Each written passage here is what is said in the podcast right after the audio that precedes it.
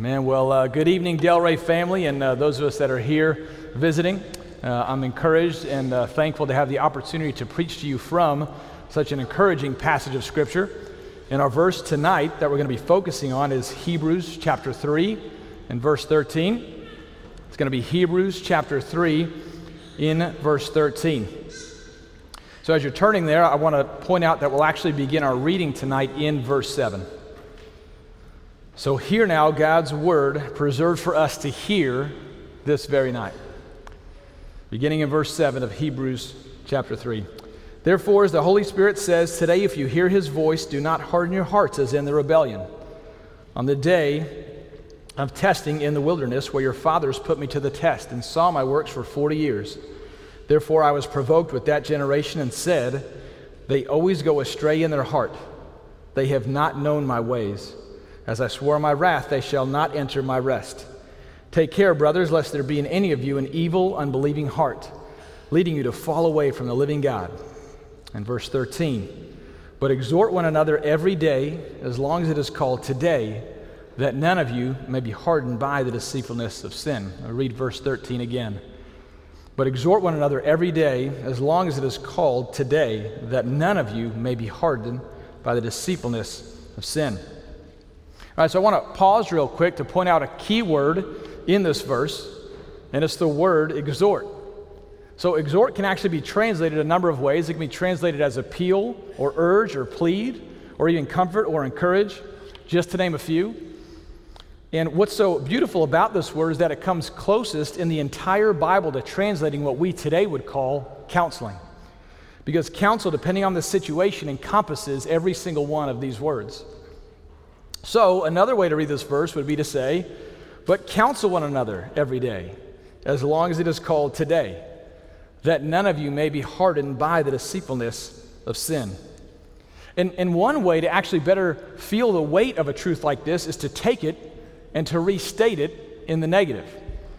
So, here it is again, but this time said in the negative. Don't worry about exhorting or counseling one another every day because sin's not really that deceitful. And, and it really can't harden your heart all that much. Well, not your heart, anyways, and, and certainly not my heart. Now, I'm feeling pretty good that if we stack those two statements right next to each other on a test and said, okay, mark which one is true and mark which one is false, I'm feeling pretty good that we'd all ace that test and get our gold star for the week, which is a good feeling. Uh, give or take a few who maybe spilled their coffee on the test and just couldn't read the question at all. So I want to leave room for that to happen. But what's so interesting and what's so humbling about that is if I were to ask a different yet very related question, our responses, I think, would be a lot more mixed. And the question that I would ask is this Do you and do I have brothers or sisters who can speak into the deepest, most vulnerable parts of our lives, and whose lives we can in turn speak into as well? Because you see, the answer to that question actually gives us a lot more honest snapshot of what's happening below the surface in our hearts. Below the surface, where sin can take such a straightforward, simple truth and subtly yet persistently deceive our hearts into believing that sin isn't really that deceptive, or believing that my heart can't really grow that hard, or I don't really need that level of daily counsel, or I really don't need that level of relationship with brothers or sisters in my life. Or for some of us, we may actually really long for this, and we've pleaded for this to be true in our lives, but it's just not a current reality in our lives. And so sin can actually begin to deceive us there into giving up, into saying, man, listen, I've been trying and it's just not happening, it's just not worth it, right? People don't get it, they just don't care. Or for some of us, we actually might say, hey, no, Danny, I feel like the daily counsel in my life with brothers or sisters is strong. Right? And so, what deception might look like there, at least sin subtle deception, might be just kind of giving ourselves a little pat on the back, real tiny one, saying, at a boy or at a girl. And yet, part of that deception is to never pause and thank God that He has so mercifully allowed us to have such a crucial weapon for battling the deceitfulness of sin in our lives, in this season of our life. And so, one of my hopes and one of my prayers tonight is that we can walk through Hebrews 3:13 in three parts to better understand how we can experience the life giving joy of this truth. So here are the three parts that I love to walk through with you tonight. The first part is the enemy, which is sin. The second part is the weapon, which is daily counsel. And the third part is the goal or our motivation, which is the glory of Christ in his return, the beauty of Christ in his return. And so, to really summarize all this in one big idea, we can say it this way Sin hates you and it wants you dead. But Christ loves you and he wants you alive. So take up the weapon of daily counsel and go to war with sin until he returns and ends the war permanently. Let me say that again. Sin hates you and wants you dead. Christ loves you and wants you alive. So take up the weapon of daily counsel and go to war with sin until he returns and ends the war permanently.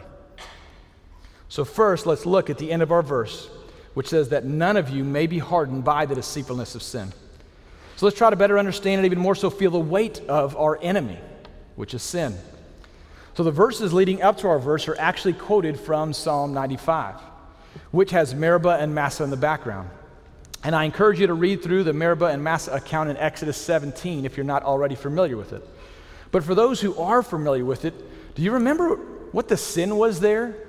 The, the sin of Meribah and Massah? I mean, would you call the sin of Meribah and Massah quote unquote major sin? I mean, think about it. Of all the sins from the Old Testament that the author of Hebrews could have chosen to focus on, when trying to point out to us the power of sin's deception, this is the one they chose. And the sin of Meribah and Massah, it was grumbling. It was, it was complaining. I mean, it seems like such a small thing, doesn't it? I mean, such a tiny sin can't really be that serious, right? Well, that's exactly what sin wanted the Israelites to believe. It, what it wanted to deceive them to believe. And that small act of deception had began to harden, and then over time, they continue to be hardened and deceived to the point of becoming numb. It can happen so easily, can it? I, I mean, think about just an example I've heard before that, that I think might be helpful, okay? So uh, picture yourself uh, walking into a grocery store. It's, it's been a long day, you're pretty tired, you're pretty drained, you're hoping it'll be a quick trip to the store. Uh, but as soon as you walk in, you look up and you see somebody you know off in the distance. Now, it's not that you necessarily dislike this person or don't want to talk to them. You just don't feel like, for whatever reason, you have the energy to engage them tonight. But, of course, after grabbing what you need, you turn the corner of the aisle to go and check out. And who do you find yourself smack dab in front of? Well, it's them, right? Now, before this, we had really kind of just pretended in our own minds we didn't actually see them, and therefore we don't have to engage them. But what happens in that moment? Sometimes, if you're me, you might go, Oh, oh, hey, man, I didn't even see you there. How about it? Man, what are the chances we're at the store at the same time? Right? I, I mean, that seems small, right? But, but what actually happened there? Sin actually began to deceive. It, it began to deceive me into thinking a false reality. Right below the surface of our hearts, we actually deceive ourselves into thinking that we never saw him in the first place. Or even if we don't actually say, hey, I didn't see you, our body language reacts as though it's the first time we saw him, right? We act with surprise, like, whoa, man. Well, look at that. I know you were going for the Haagen-Dazs just like I did. Good for you. So it's similar, though, to how we can even respond to an email or a text message or a phone call that we've been meaning to return for a while now. Right? How can we sometimes begin to respond when we finally get around to it? Oh, you know, man, hey, man, I'm sorry I'm just now seeing this. I mean, it seems small, right? But has sin already begun to deceive in those moments? Yes. And over time, if that's left unchecked, it becomes deadly. It begins to harden.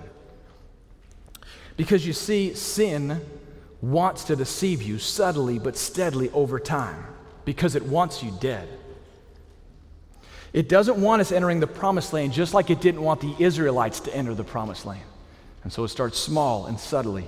Now, let me be clear. I fully believe that once saved, always saved, as we see in John 10 29 and other passages of Scripture. But here's the deal sin doesn't care about that, right? I mean, if you're God's child, sin doesn't care that your salvation is assured, it hates you. And it wants to harden your heart in hopes that maybe it can try to steal even just a little bit of God's glory in the process. And so you think of a celebrity athlete, right, that has just left their hometown to join another team. What will a lot of people do with that athlete's jersey, right? I mean, they will set that thing on fire, right? They'll burn it, right? And so, uh, outside of being a little loopy, right, why is it that they do that? Well, they do that because the jersey has the athlete's name on the back, it bears their likeness on it. So, think about this now. We not only bear God's image as human beings, generally speaking, we actually, for those of us who are in Christ, now bear the image of his son. And sin really hates his son. And you're wearing his jersey. So sin wants to harden and numb your heart through pride, or, or through being cynical, or through becoming bitter, or, or harden your heart to stop trusting and to stop hoping in the promises of Christ. And so, also, if you think of some of the pictures that uh, Scripture paints for us of sin, one of the images it gives is that sin is crouching at your door. We see that in Genesis 4. Now, why would some, someone or something ever crouch at your door? What's it trying to do? Well, it's trying to go undetected into your kitchen, into your living room, into your bedroom. And it wants to get as deep inside your home as it can before the right time, and then it pounces.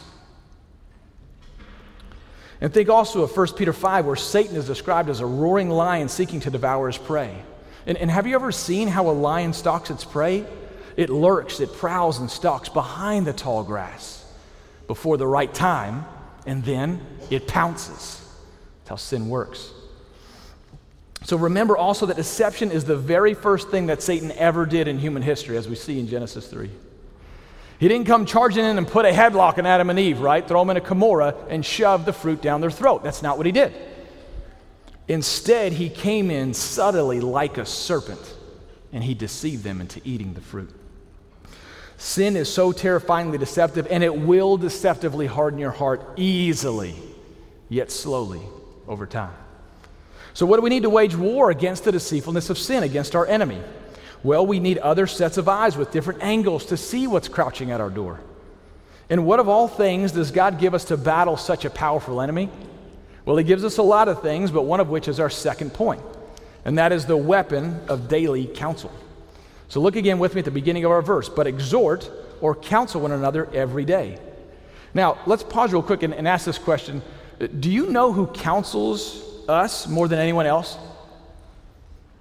We do right? You do, right? We talk to ourselves more than anybody else. And so, which means that we counsel ourselves more than anybody else. We're always talking to ourselves about ourselves. And so, sin is amazing because, and it's so manipulative, it can take either suffering or success, either end of the spectrum, and use either one to turn us inward. It can take almost anything in life and cause our minds to think predominantly about one person, ourselves. And over time, the promises and person of Christ begin to fade to the background, and our hearts are deceived into believing all the things that sin, suffering, and success want to say about us. And this is why we need believers with a unique qualification to counsel us. And that unique qualification is that they are not us, right? We need counsel from an outside voice, from another set of eyes. Meaning that, believe it or not, some of our best weapons for warring against sin are sitting around us. So, sitting next to you, or in front of you, or behind you is one of the best weapons that God has given us in Christ to wage war against the deceitfulness of sin. But, but here's the deal we must believe that daily counsel from others is powerful enough and necessary enough to combat the hardness of sin. Kind of like Naaman in 2 Kings 5, right? When he wanted to be rid of his leprosy. Elijah says, All right, Naaman, go. If you want to be cured of your leprosy, you need to take seven dips in the Jordan River. And if you remember, Naaman's initial response there is to look at the Jordan and say, Man, that thing's nasty and stanky. There was rivers that were way nicer back home in Damascus.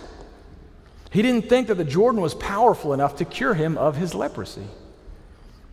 But think about it, right? What, what made the Jordan so powerful? Was there something magical about the water?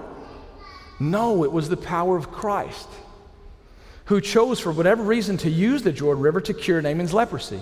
And in the same way, what makes daily exhorting one another so powerful is not the power of our words or our wisdom or our ninja like questions. No, it's Jesus Christ who chooses, for whatever reason, to use us in each other's life to combat the deceitfulness of sin. And the book of Hebrews itself is actually an incredible picture of how to exhort and encourage and counsel one another daily. In fact, the author summarizes the book of Hebrews as a word of exhortation or a word of counsel. In Hebrews chapter 13, verse 22, to say that the book of Hebrews itself is a beautiful model of this. And Christ, if you notice throughout the book of Hebrews, is always at the center of counsel, just like he has to be for us. So there isn't a day that goes by that we don't need to be reminded of and remind each other of the life giving truths of Scripture or the life giving promises of Scripture. Because there's not a day that goes by when sin won't tell us that these truths aren't true at all. These promises aren't promised at all. Sin is so powerful, it is so deceptive. We must believe that, but we must also believe that daily counsel or counseling scripture to one another is more powerful by God's grace. But before we can get into a few practical steps on how to counsel one another, we can't lose sight of our end game. Our end game isn't just that sin won't deceive us. Our end game isn't just that sin won't harden our hearts. Our end game is that we will see Christ. That's the goal, that's the hope, that's the motivation, which brings us to our third and final point the goal, which is the glory of Christ in his return. Look again at the middle of our verse. So long as it is called today. Now, this word today is significant here. You'll notice that in your Bibles, it's either in quotes or it's in quotes and capitalized. Well, why is that?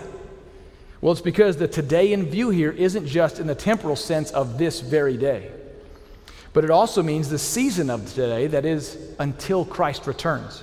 Today marks the time between Christ's first coming, when he came as a suffering servant, and Christ's second coming, when he comes as a conquering king. So, as long as it's today, we must remind ourselves of the ultimate tomorrow. It's not the ultimate tomorrow yet, though, until Christ returns. Then and only then will we immediately and perfectly become like him. So until that final day, we need one another to see both the lion who's prowling around in the tall grass and the lion of Judah, who on that final day won't be hiding behind tall grass at all, waiting to pounce on his prey.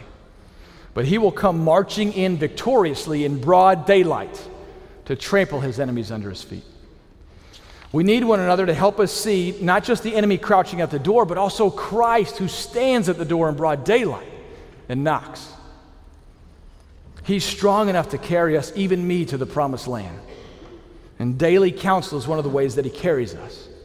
So let's look at a few points of application on how to get us started down that road. We're going to look at three points of application to grow, hopefully, by God's grace, in better receiving and giving godly counsel. So, the first thing we need to do is recognize and know the obstacles.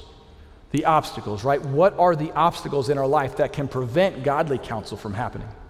Well, one obstacle might be fear, right? And this could look a lot of ways. It could be fear of being vulnerable, feel, fear of handing the, the fine china of our lives to someone and saying, Here you go.